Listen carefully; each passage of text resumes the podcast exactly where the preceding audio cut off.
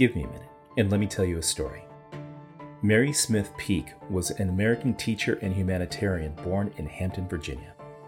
Among a class of affluent free black aristocrats during the Civil War, she is best known for starting a school for the children of the formerly enslaved beginning in the fall of 1861.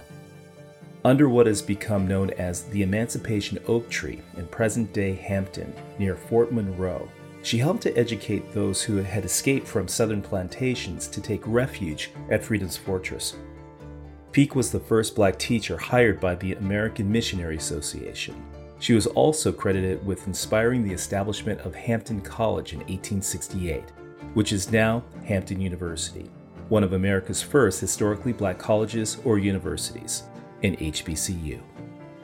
The Emancipation Oak Tree still stands today and is designated as a National Historic Landmark by the Department of the Interior and one of the 10 great trees of the world by the National Geographic Society. I'm James Edward Mills of the Joy Trip Project, and this has been an Unhidden Minute.